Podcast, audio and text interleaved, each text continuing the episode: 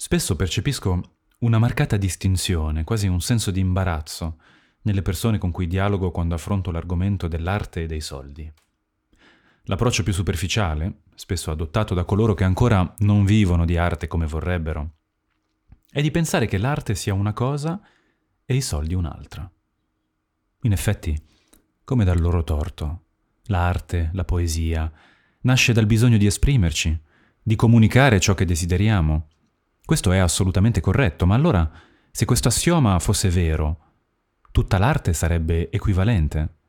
È davvero così? Ogni quadro è altrettanto bello? Ogni libro altrettanto interessante? Ogni casa altrettanto ben costruita? Evidentemente no.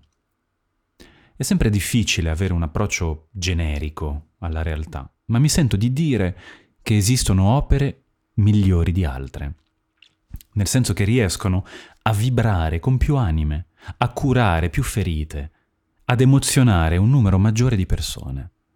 Ed è in questo frangente, nell'efficacia dell'arte, che i soldi entrano in gioco. Almeno così sembra. I soldi, il guadagno, sono per chiunque viva in questo mondo il modo di sopravvivere, di rispondere ai bisogni primari della nostra natura. I soldi sono cibo, acqua, vestiti, sopravvivenza. Vivere della propria arte significa, in termini semplici, riuscire a sopravvivere facendola. Quindi chi ha più soldi è più bravo, Flavio? È questo che stai dicendo? Orrore. No. Ovviamente no. Ma forse sì. È un discorso complesso. Come si misura l'arte? Ci sono due modi di farlo. Si può fare una valutazione contemporanea, cioè contingente al tempo nel quale viene valutata, oppure una classica, che quindi viene storicizzata. L'artista di successo può essere eccellente nella contemporaneità delle sue espressioni e quindi di successo nell'immediato e rivelarsi però, dopo poco, una meteora che scompare nel mare del tempo. Allo stesso modo, artisti non visti, gli invisibili, hanno la possibilità, con il passare del tempo, di riemergere come fece Kafka con la sua metamorfosi, in tutti i sensi, si potrebbe dire, e oppure possono rimanere invisibili per sempre. Come dice un mio amico, su una linea temporale abbastanza lunga il tasso di sopravvivenza è zero. Tutto sparirà. Noi spariremo, l'umanità sparirà, la Terra sparirà. Non siamo altro che piccoli granelli di sabbia nella meccanica del cosmo. Quando lasciai il teatro per il cinema, e poi il cinema per la televisione, Fu soprattutto per una questione di sopravvivenza. Il teatro pagava poco e lavoravo 5-6 mesi l'anno. Era difficile costruirsi un futuro. Quando me ne andai dal teatro stabile, fu doloroso.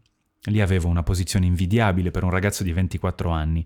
Ero un regista, un attore protagonista, avevo la stima di persone che dell'arte avevano fatto la loro vita. Ma la stabilità che trovai con distretto di polizia, con Medico in famiglia e tutti gli altri progetti che ho fatto, mi ha permesso di pensare di fare una famiglia, di viaggiare, di trovare un centro di gravità permanente, come direbbe Battiato. Non mi manca il palcoscenico. Amo recitare ovunque, che sia con Woody Allen o nel Paradiso delle Signore, il mio approccio non cambia. Tornando a noi, i soldi e l'arte sono come due fratelli, non si sopportano, ma uno non può fare a meno dell'altro. Il miglior teatro fu scritto quando era il principale media consumato dalle persone. Perché? Perché erano disposti a pagare il biglietto per vederlo. E questi soldi pagavano i poeti, che a loro volta scrivevano i drammi.